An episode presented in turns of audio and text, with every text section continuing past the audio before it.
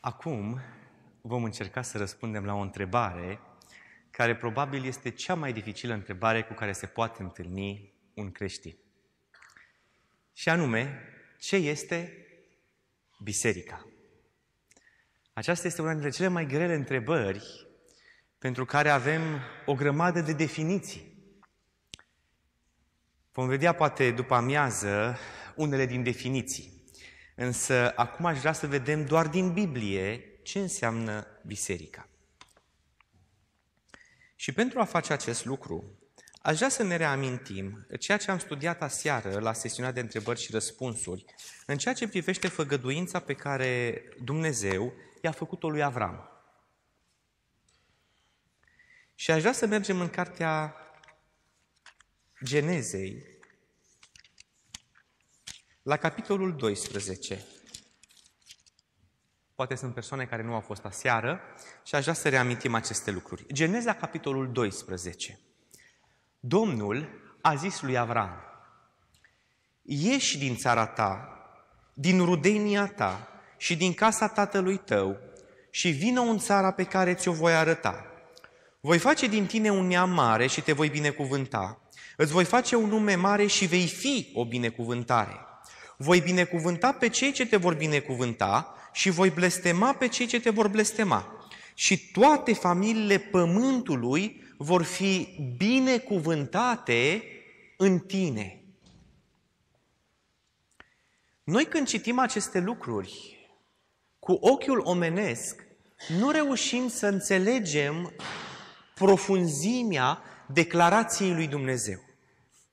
Dar în aceste cuvinte, toate familiile pământului vor fi binecuvântate în tine, este ascunsă o bogăție spirituală imensă și Dumnezeu ne face să o înțelegem prin Apostolul Pavel.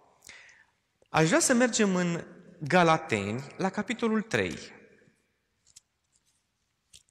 Vreau să citim de acolo versetul 8.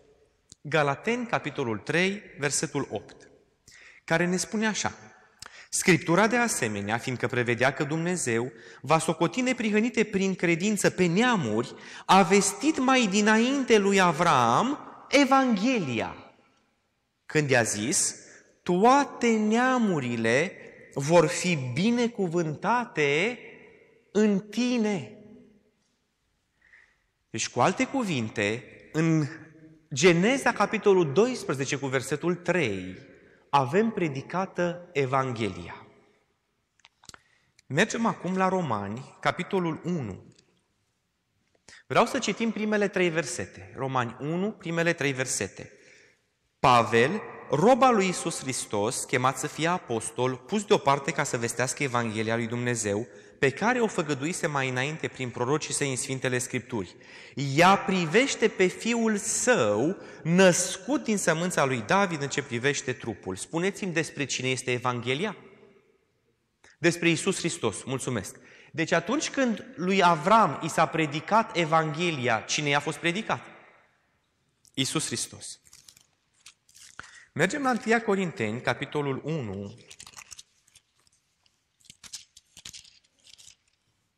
Vreau să ne uităm la versetul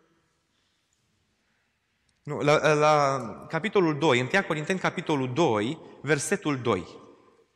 Spune Pavel așa, căci n-am avut de gând să știu între voi altceva decât pe Iisus Hristos și pe El răstignit. Deci când este vorba de Iisus Hristos, cum trebuie să-L înțelegem că trebuie să fie Iisus Hristos? Răstignit. Deci, în momentul în care lui Avram i-a fost predicată Evanghelia, i-a fost predicat Isus, pentru că Isus este parte din Evanghelie. Dar nu Isus în iesle, nu Isus care face minuni, ci Isus răstignit. Pentru că Isus răstignit este Cel care este viața noastră. Înțelegeți? Bun. În acest moment, înțelegem că prin predicarea Evangheliei lui Avram, Dumnezeu i-a făgăduit că Iisus Hristos se va naște și că El va fi o binecuvântare pentru toată lumea. Dar aș vrea să mai înțelegem un lucru în ce privește această predicare. L-am studiat, îl repetăm, pentru a-L cunoaște și cei care nu au fost și pentru ca noi să ne reamintim acest lucru. Mergem în Faptele Apostolilor, capitolul 3. Versetul 25 și 26 îl vom citi, este cuvântarea lui Petru înaintea iudeilor. Și în aceste două versete, Petru se referă la fel ca și Pavel la expresia toate familiile pământului vor fi binecuvântate în tine și spune așa, voi sunteți fiii prorocilor și ai legământului pe care l-a făcut Dumnezeu cu părinții noștri când a zis lui Avraam, toate neamurile pământului vor fi binecuvântate în sămânța ta. Dumnezeu, după ce a ridicat pe robul său Isus, l-a trimis mai întâi vouă ca să vă binecuvinteze, întorcând pe fiecare din voi de la fără de legile sale. Și am spus noi aici că Petru ne explică ce înseamnă versetul 3 din Geneza 12. Pe lângă predicarea Evangheliei, mai înseamnă că Dumnezeu a făcut un legământ cu Avram, în care i-a făgăduit biruință asupra păcatului, pentru că binecuvântarea aceea înseamnă întoarcerea fiecăruia de la fără de legile sale. Deci atunci Dumnezeu îi promite lui Avram, știți ce? Ce înseamnă toate familiile pământului vor fi binecuvântate în tine?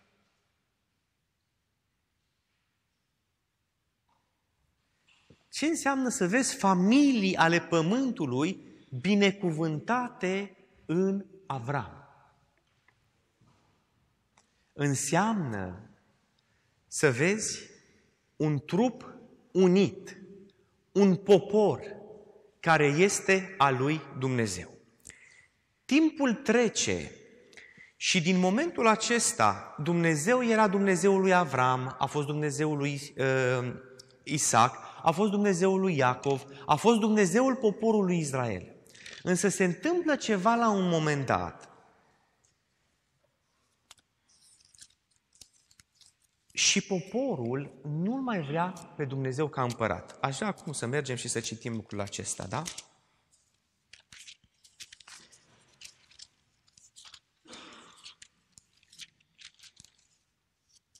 Mergem în 1 Samuel, la capitolul 8. Vreau să citim de la versetul 5. 1 Samuel 8, de la versetul 5. Bătrânii lui Israel îi spun lui Samuel, Iată că tu ești bătrân și copiii tăi nu calcă pe urmele tale. Acum pune un împărat peste noi să ne judece cum au toate neamurile. Deci fiți foarte atenți. Dumnezeu nu le-a cerut să facă lucrul acesta. Însă ei, uitându-se la neamuri și la ceea ce au neamurile, au ajuns la concluzia că ar fi bine să aibă și ei ce au neamurile, un împărat care să-i judece. Fiți foarte atenți cum percepe Dumnezeu lucrul acesta. E foarte important. Versetul 7. Domnul a zis lui Samuel, ascultă glasul poporului în tot ce-ți va spune, căci nu pe tine te leapădă, ci pe mine mă leapădă, ca să nu mai domnesc peste ei. Ce făcea poporul? Îl respingea pe Dumnezeu ca împărat peste națiune. Și Dumnezeu a fost dispus să asculte. Deci îl respingea pe Dumnezeu ca împărat peste națiune. Timpul trece, timpul trece, Saul ajunge împărat, iar după ce Saul moare, ajunge David împărat. La un moment dat, David își construiește o casă și apoi se gândește la un lucru. De aici vom intra în subiect mai profund. Pentru că aș vrea să vedeți că făgăduința făcută lui Avram, când i s-a predicat Evanghelia și pe Hristos, îi este făcut acum lui David și prin David făgăduința aceea este dusă mai departe. 2 Samuel, capitolul 7, vreau să citim începând cu versetul 1. 2 Samuel 7, de la versetul 1. Când a locuit împăratul în casa lui și când i-a dat odihnă Domnul, după ce l-a izbăvit de toți vrăjmașii care îl înconjurau, a zis prorocului Natan, Iată, eu locuiesc într-o casă de cedru și chivotul lui Dumnezeu locuiește într-un cort. Ce plan avea aici împăratul David? I s-a părut nepotrivit ca el să stea într-o casă de cedru și Dumnezeu să locuiască într-un cort. Și a zis, vreau să fac pentru Domnul o casă mai mare și mai frumoasă decât casa pe care mi-am făcut-o mie. Și vreau să vedeți cum răspunde Dumnezeu la lucrul acesta. Mergem la versetul 8. Citim de la versetul 8. Dumnezeu vorbește prorocului Nathan și îl trimite la David. Acum să spui robului meu David, așa vorbește Domnul oștirilor, te-am luat de la pășune, de la oi, ca să fii căpetenie peste poporul meu, peste Israel. Am fost cu tine pretutindeni pe unde ai mers, am nimicit pe toți vrăjmașii tăi dinaintea ta și ți-am făcut numele mare ca numele celor mari de pe pământ. Am dat un loc poporului meu, lui Israel, și l-am sădit ca să locuiască în el și să nu mai fie tulburat, ca să nu-l mai apese cei răi ca mai înainte. Și ca pe vremea când pusesem judecători peste poporul meu Israel, ți-am dat o dihnă, izbăvindu-te de, to- de toți vrăjmașii tăi, acum atenție, și Domnul îți vestește că ți va zidi o casă. Avea David o casă? Avea. De ce era nevoie ca să-i zidească Domnul o casă? Citim mai departe. Când ți se vor împlini zilele și vei fi culcat cu părinții tăi, eu îți voi ridica un urmaș după tine care va ieși din trupul tău și îi voi întări împărăția. El va zidi numelui meu o casă și voi întări pe vecie scaunul de domnie al împărăției lui. Eu îi voi fi tată și el îmi va fi fiu. Dacă va face răul, îl voi pedepsi cu o nuia omenească și cu lovituri omenești. Dar harul meu nu se va depărta de la el, cum l-am îndepărtat de la Saul, pe care l-am îndepărtat dinaintea ta. Versetul 16, atenție.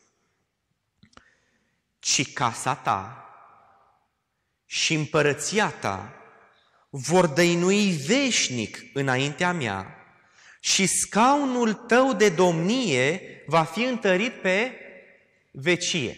Spuneți-mi, vă rog, este această făgăduință identică făcută cu cea lui Avram în Geneza capitolul 17, am citit aseară, versetul 7 și 8, când voi spune că ție și seminței tale după tine dau țara aceasta în stăpânire veșnică?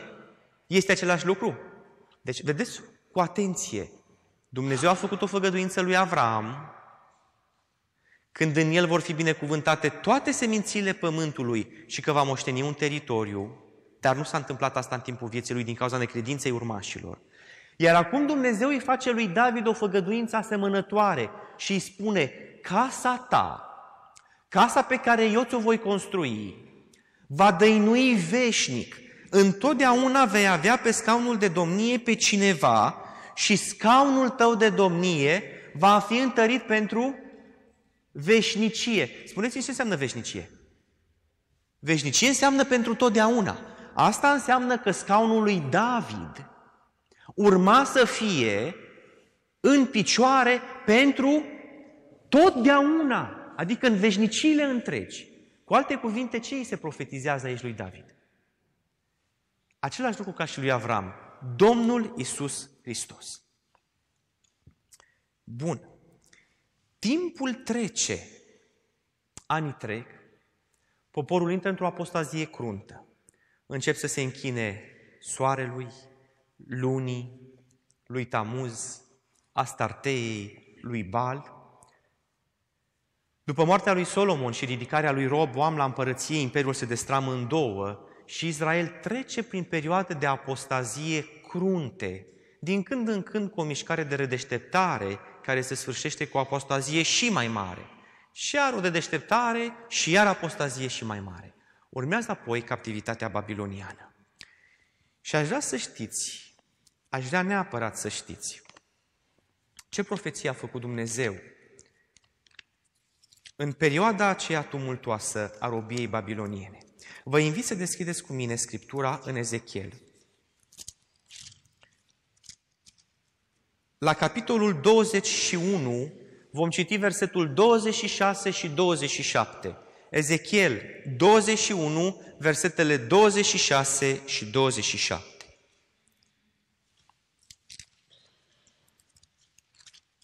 Așa vorbește Domnul Dumnezeu.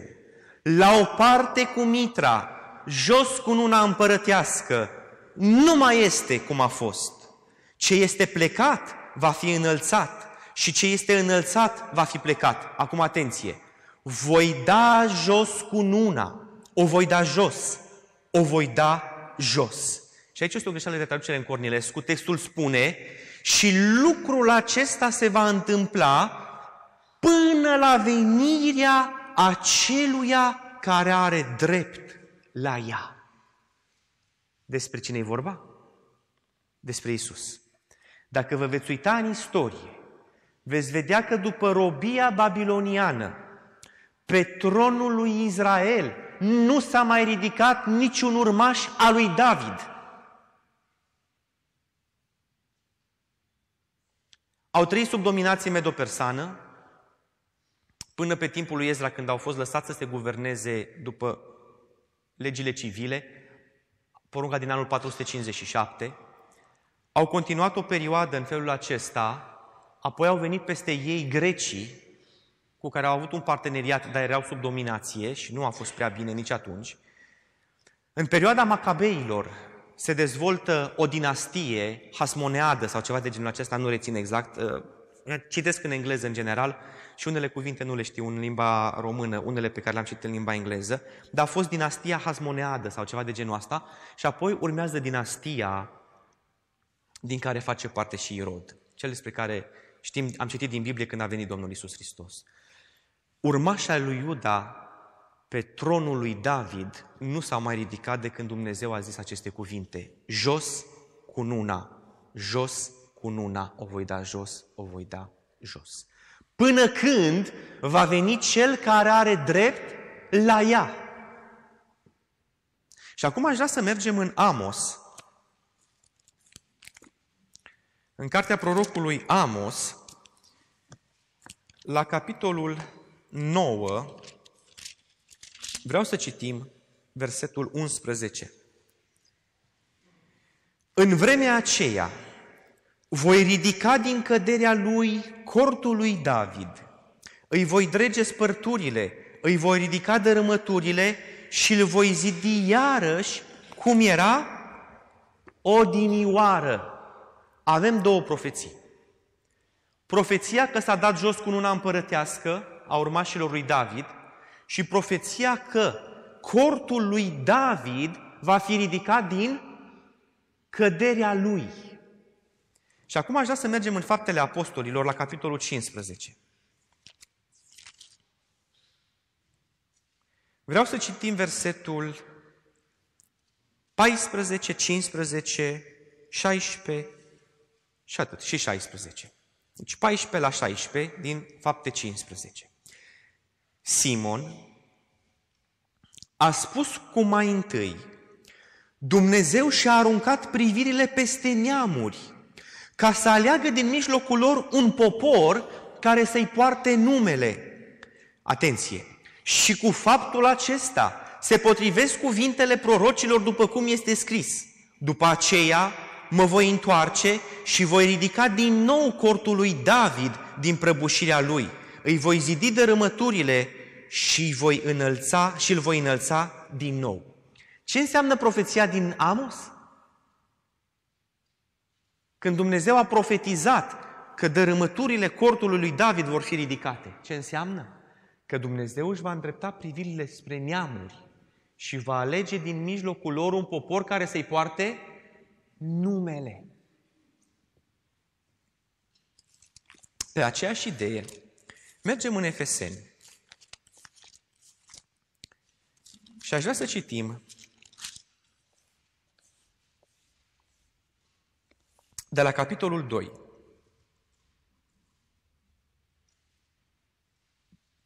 Începând cu versetul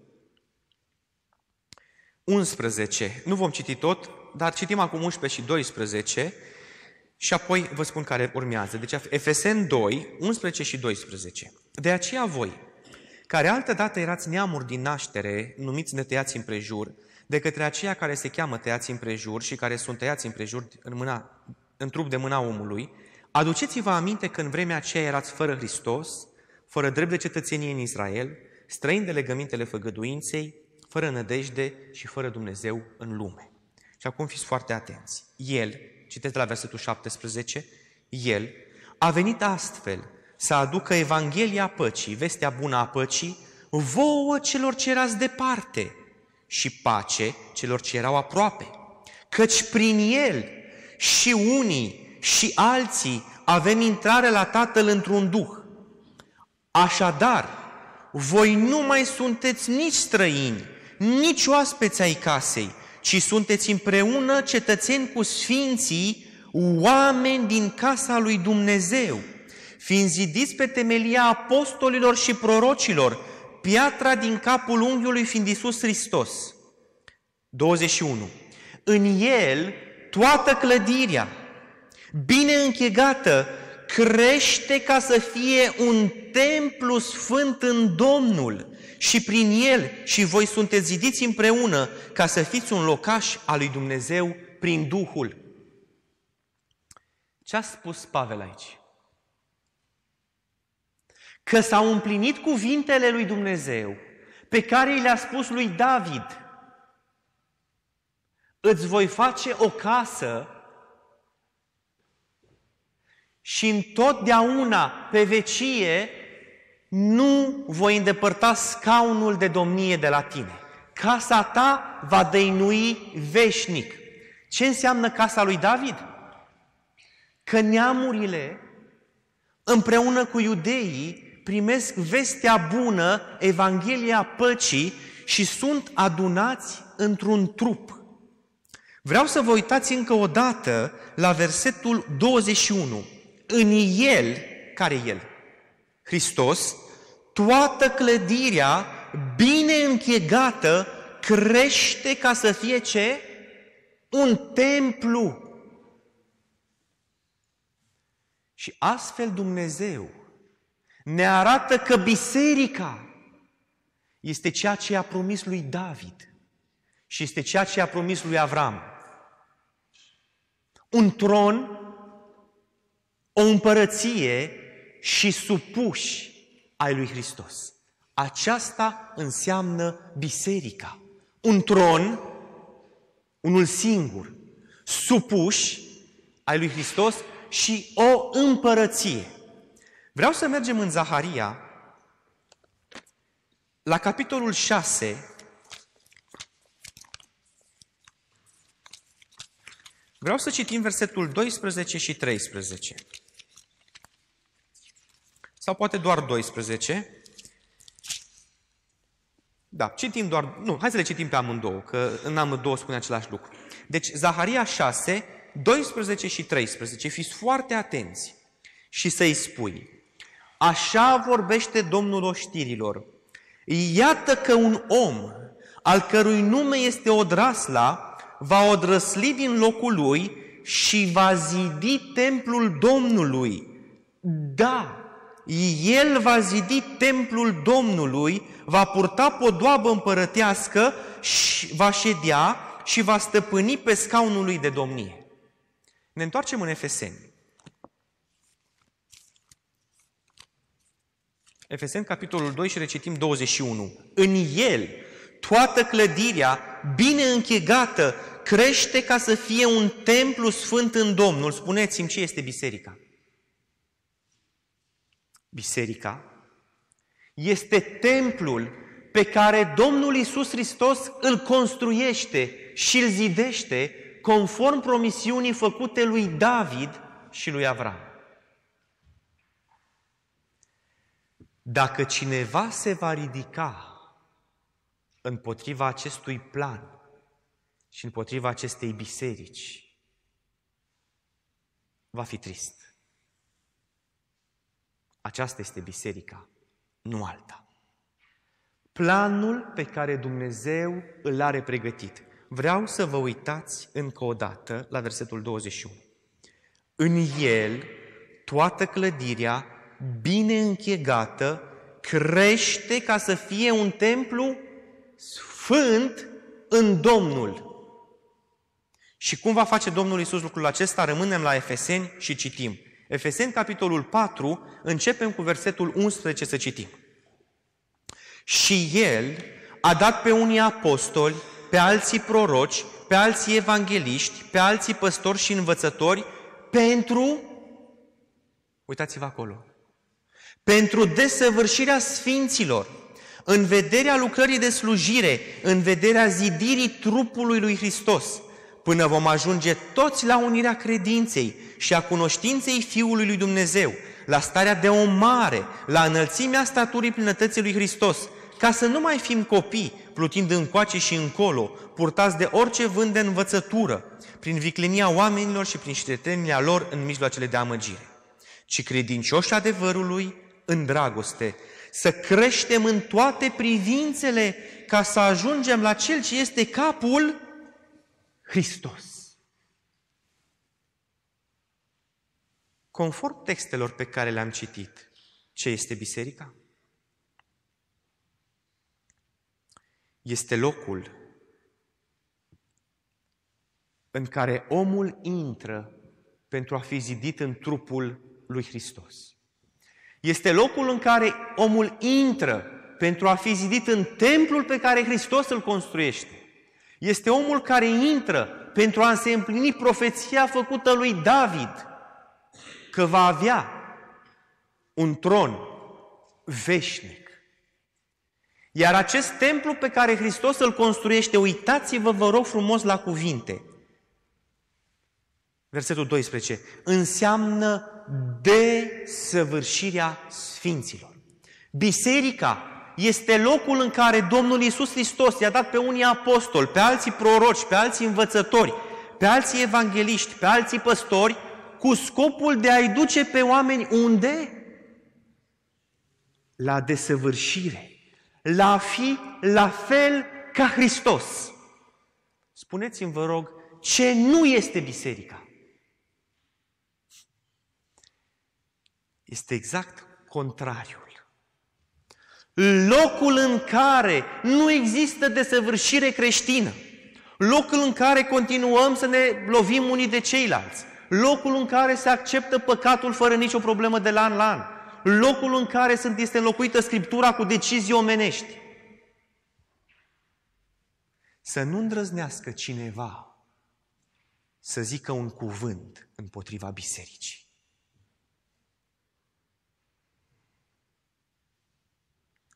Pentru că se va întâlni cu Hristos la judecată.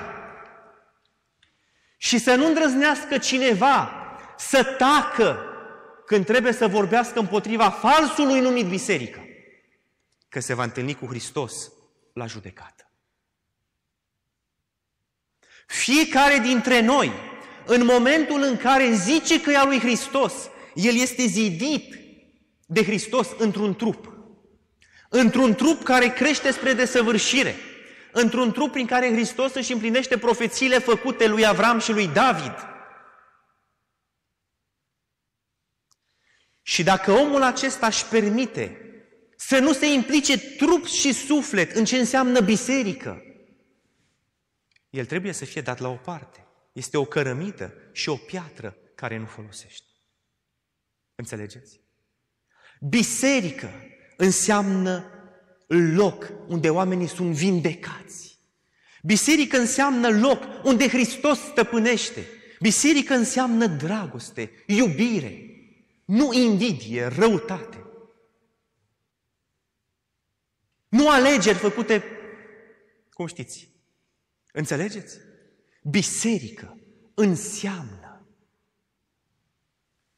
a lăsa pe Hristos să-și facă lucrarea în mine, pentru ca cu toții să fim zidiți în trupul Lui. Aceasta este biserica. E foarte simplu. Și fiecare dintre noi, în momentul în care i-a spus da lui Hristos, primește din partea lui Hristos o datorie. O responsabilitate în biserică. Și fiecare își are responsabilitatea și datoria lui. Și noi nu putem să zicem, nu e responsabilitatea mea. Este, că ți-a dat-o Hristos. Ți-a dat Hristos discernământ spiritual să pricep cum stau lucrurile? Folosește discernământul. Ți-a dat Hristos talent ca să știi să cânți? Cântă muzică, nu manele. Nici rock și nici alte ce. Înțelegeți? Ți-a dat Dumnezeu artă, să știi să, să fii o croitoreasă bună. Fă haine, haine, cum trebuie. Dezvoltă talentul acesta pentru biserică. Dacă ne ducem în 1 Corinteni, haide să mergem. Dacă ne ducem în 1 Corinteni la capitolul 12, aș vrea să vă atrag atenția spre versetul 7, ca să vedeți ce înseamnă biserică. 1 Corinteni 12 cu 7. Și fiecăruia îi se dă arătarea Duhului spre folosul altora. Mă înțelegeți? Dumnezeu îmi dă mie niște daruri spre folosul dumneavoastră. Și dumneavoastră vă dă daruri spre folosul meu. La ce ne folosim darurile? Ce facem cu ele? Ce face un constructor bun cu darul pe care îl are? Un zidar bun cu darul pe care îl are? Un apicultor bun pe, cu darul pe care îl are? Un învățător bun cu darul care îl are? Îl folosește pentru alții sau îl folosește pentru el? Aceasta este biserica.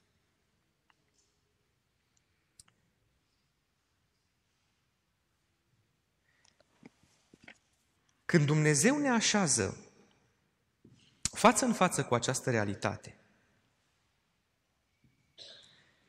Trebuie să fim conștienți că dacă este vreun lucru pe lângă Hristos, spre care atenția noastră trebuie să se îndrepte, grija sufletului și a inimii noastre să se orienteze într-acolo, atunci acesta este biserica.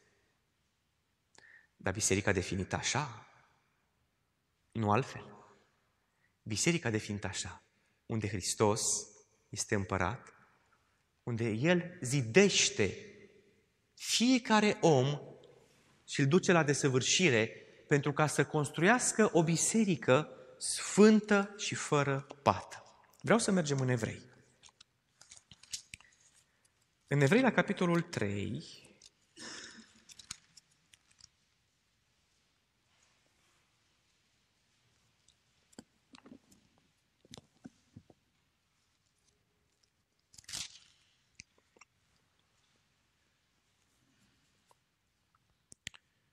Vreau să ne citim de la versetul 1.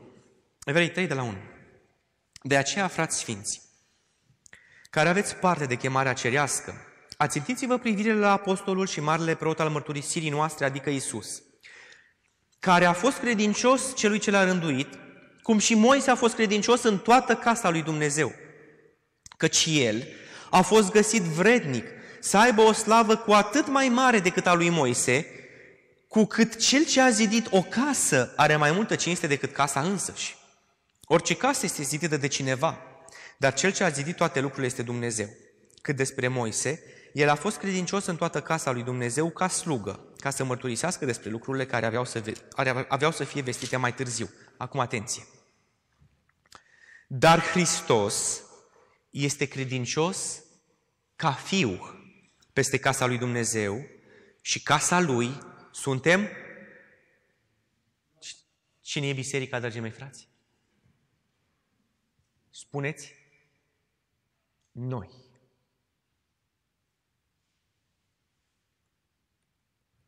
M-ați înțeles ce am vrut să spun?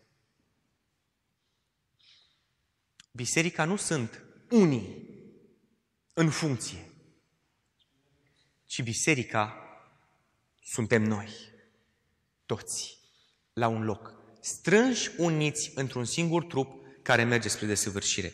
Și casa lui suntem noi, și scrie mai departe, dacă păstrăm până la sfârșit încrederea nezguduită și nădejdea cu care ne lăudăm. Care este încrederea uh, nezguduită și nădejdea cu care ne lăudăm? Care este? Că vom birui păcatul.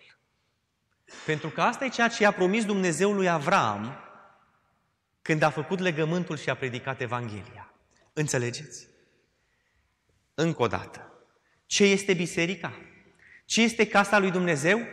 Suntem noi dacă suntem noi dacă păstrăm până la sfârșit încrederea nezguduită și nădejdea cu care ne lăudăm.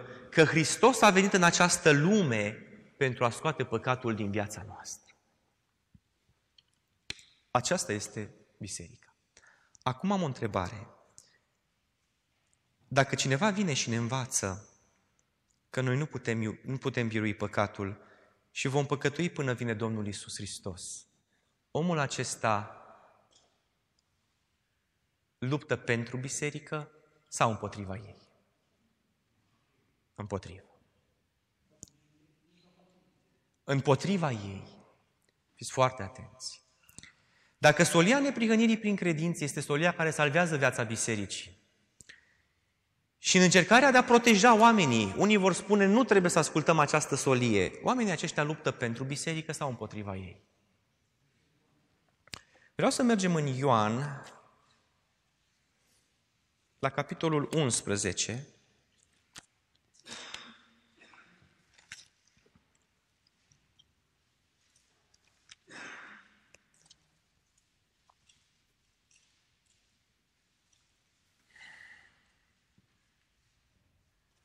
Vreau să citim de la versetul 47. Ioan 11 de la versetul 47.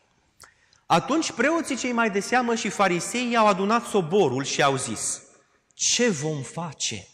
Omul acesta face multe minuni. Dacă îl lăsăm așa, toți vor crede în el. Vor veni romanii și ne vor nimici și locul nostru și neamul. Spuneți-mi, vă rog, de ce erau îngrijorați fariseii, preoții cei mai de seamă și soborul? Erau îngrijorați să nu piară cine? Biserica. Poporul Israel era biserica lui Dumnezeu din acele vremuri. Dacă vreți vom citi, dar trebuie să știe toată lumea. Deci când ei au spus aici, ne vor nimici și locul și neamul, se referă că ne vor nimici biserica. Deci fiți foarte atenți lucrarea Domnului Isus Hristos era privită de conducători ca fiind o amenințare pentru biserică. Vedeau exact pe de-andoasele, invers. Acum fiți atenți. Unul din ei, Caiafa, care era mare preot în anul acela, le-a zis, voi nu știți nimic. Oare nu vă gândiți că este în folosul vostru să moară un singur om pentru norod și să nu piară tot neamul? În folosul cui? În folosul vostru. Dacă aveau Duhul Sfânt, ce spuneau?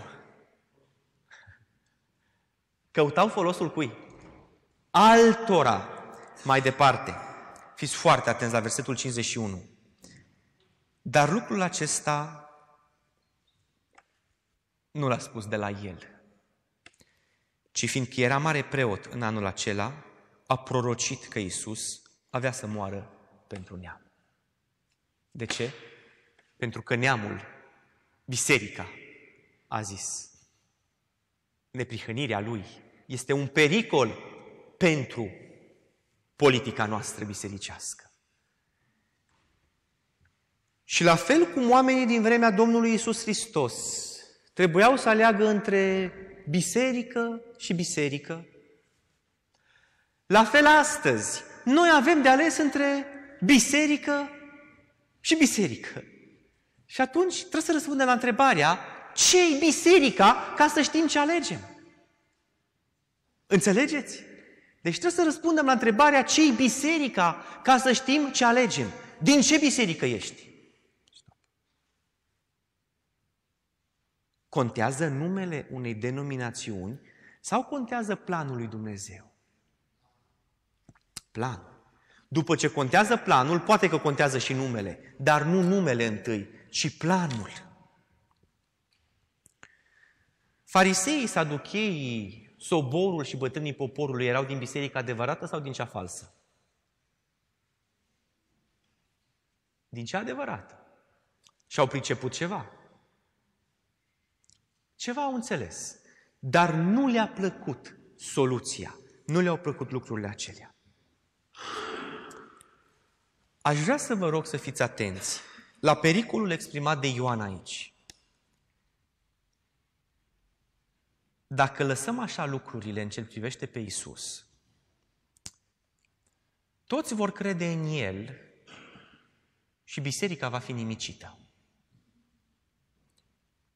Hai mai bine să moară Isus ca biserica să fie salvată. Rezultatul? Isus a murit. Biserica lui Isus a continuat ca oștile, știți, din cântarea cântărilor, vitează, cu armură, cu arme, în lumina soarelui și a lunii și a mers înainte. Iar ceea ce iudeii numeau biserică, ce s-a întâmplat cu ea? Nimic. Nimic. S-a rupt catapeteazma în două, au cusut-o sau au pus alta și și-au continuat mai departe forma de organizare dată de Dumnezeu. Și au mers înainte cu ritualuri, cu alegerea marelui preot, cu preoți, cu așa, cu așa. Pentru ei nu s-a întâmplat nimic. Totul mergea înainte. Până în anul 70.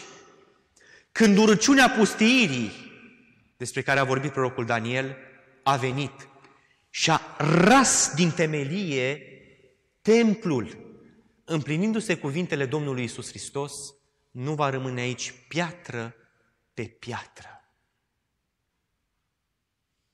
De ce?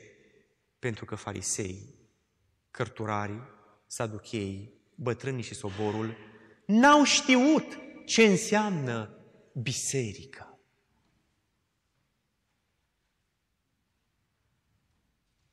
Dacă noi vrem să nu pățim același lucru, trebuie să ne așezăm clar în minte ce este biserica. Să nu avem o definiție greșită a bisericii. Pentru că dacă vom avea o definiție greșită a bisericii, vom face exact ce au făcut preoții. Uh, probabil că după amiază îmi voi lua câteva minute pentru a vă arăta ce înseamnă definiție greșită a bisericii, doar pentru a înțelege ca model ce s-a întâmplat în trecut și ce se poate întâmpla astăzi, nu că ceea ce se poate, ceea ce este astăzi, dar să vă ajute să înțelegeți lucrul acesta, urmând ca apoi să intrăm cu adevărat într-una dintre întrebările adresate de dumneavoastră legate de solia Îngerului al treilea. Mă rog ca Dumnezeu să vă ajute să înțelegeți ce este biserica și aș vrea să vă rog ceva. În înțelegerea acestui subiect, ca de altfel a tuturor subiectelor, dar în mod special acesta, nu depindeți de oameni în ceea ce vă învață, ci fiecare personal luați Scriptura și citiți. Citiți încă o dată versetele pe care le-am citit. Dorința Domnului ca Isus să construiască un templu. Faptul că Pavel spune că noi suntem templu, că noi suntem casa pe care El o construiește. Că această casă trebuie dusă la desăvârșire. Și dacă trebuie dusă la desăvârșire, înseamnă că vezi progres, nu regres. Iar dacă te uiți astăzi în creștinismul nostru, nu știu dacă poate ridica mâna cineva să zică eu am văzut progres spiritual la noi în biserică. Nu știu dacă e cineva care poate ridica mâna. Dar numai poate dacă a făcut discipline spirituale, contemplație și chestii din alea. Atunci au reușit oamenii să se, să se mai așeze. Dar în rest, nu vezi progres. Și ne confruntăm cu o realitate cruntă că murim mergând la biserică. De ce? Pentru că nu înțelegem ce e biserica și nu înțelegem că fiecare dintre noi are o datorie în biserică, nu în afara ei. În biserică trebuie să ridice Scriptura mai întâi în viața lui, în viața familiei lui și apoi să se ducă și la frații lor și să le zică, oameni buni, salvați-vă sufletul. Vă încurajez să redescoperiți ce înseamnă biserica. Din învățătura Bibliei și apoi din trăirea practică. Pentru că în felul acesta planul Domnului Isus Hristos să se împlinească. Mai citim un verset. Vă încurajez să citiți Epistola către Efeseni. Este cea mai frumoasă carte despre biserică. Efeseni, capitolul 5, vreau să citim de la versetul 25. Efeseni 5, de la 25. Bărbaților, iubiți-vă nevestele, cum a iubit și Hristos biserica și s-a dat pe sine pentru ea, atenție, ca să o sfințească după ce a curățit-o prin botezul cu apă, prin cuvânt, ca să înfățișeze înaintea lui această biserică slăvită, fiți foarte atenți, fără pată, fără zbârcitură sau altceva de felul acesta, ci sfântă și fără prihană. Dragi frați, la aceasta lucrează Hristos. Vom lucra noi la altceva?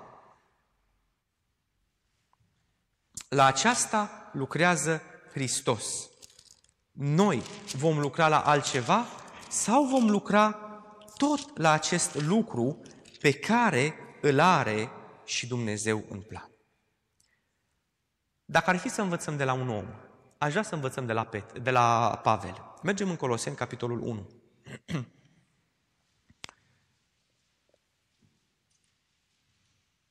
Coloseni, capitolul 1, vreau să citim versetul 28 și 29. Pe El, adică pe Isus, îl propovăduim noi și sfătuim pe orice om și învățăm pe orice om în toată înțelepciunea, ca să înfățișăm pe orice om desăvârșit în Hristos. Iată la ce lucrez eu și mă lupt după lucrarea puterii Lui care lucrează cu tărie în mine. Pavel se lupta să scrie cărți cum că vom păcătui până vine Isus, nu? Pavel se lupta să facă concerte ca oamenii să nu vină la evangelizare. Mhm. Înțelegeți?